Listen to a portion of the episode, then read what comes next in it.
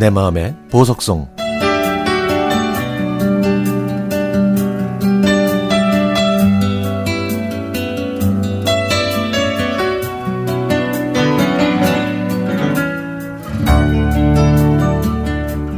제가 초등학교에 입학하기 전에 있었던 기억을 꺼내봅니다.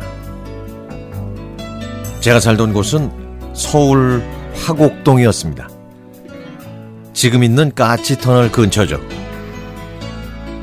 집 옆에는 커다란 밭이 있어서 그곳에 배추와 깨, 옥수수, 무 등 갖가지 채소를 키웠고요.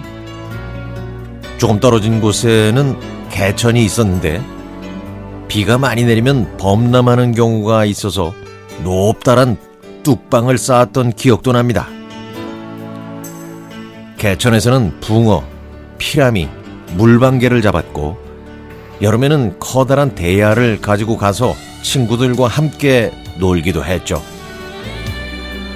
저희 집 앞에는 넓은 마당이 있었는데 꽃을 좋아하시는 어머니가 해바라기, 채송화, 맨드라미, 피마자 같은 여러 가지 화초를 심으셨습니다. 그래서 지나가던 사람들이 구경도 했고요. 마음에 들어하는 사람들한테는 몇 포기씩 나누어 주기도 하셨죠.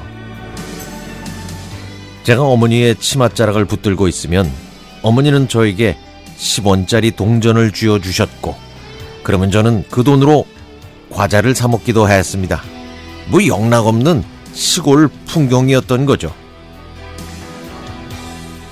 저희 집에는 작은 아버지와 사촌 형들까지 모두 일곱 명이 함께 살았는데요.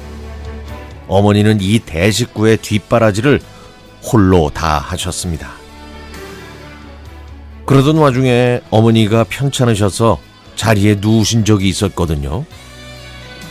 아, 어머니가 며칠 동안을 꼼짝없이 누워 계시는 걸 처음 봤던 저는 정말 걱정이 많이 됐습니다. 그러다가 늘 다니던 뚝방길을 걷고 있는데 동그랗고 까맣게 생겨서 꼭 한약 알처럼 생긴 것들이 땅에 떨어져 있는 게 보였습니다. 저는 어린 마음에 이걸 어머니께 갖다 드리면 좋을 것 같아서 주었죠. 어, 근데 그때 마치 돈을 줍는 기분이었습니다. 그때 옆에는 친구가 있었는데요. 서로 더 많이 줍겠다고 무지하게 싸웠던 기억도 납니다. 그렇게 주었던 걸 라면 봉지에 담아서 어머니께 가지고 갔습니다. 어머니는 이걸 보시고는 깜짝 놀라셨지만 제가 뚝방길에서 주었다고 말씀드렸더니 환하게 웃으시고는 저를 꼭 안아 주셨습니다. 아이 어린 저에게 그 염소똥은 정말 몸에 좋은 한약으로 보였거든요.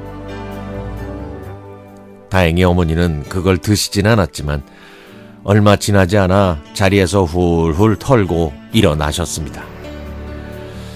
어머니가 이제는 여든 아홉이 되셨네요. 체력도 많이 떨어지셨고 치매 증상까지 있어서 가족들이 걱정을 많이 하고 있는데요. 그래도 저희는 어머니가 오래도록 오래도록 저희 곁에 계셔 주기를 기도합니다. 만약에 이 사연이 라디오에서 소개된다면 어머니가 예전처럼 저한테 웃어주신 것처럼 환하게 웃으실 것 같네요.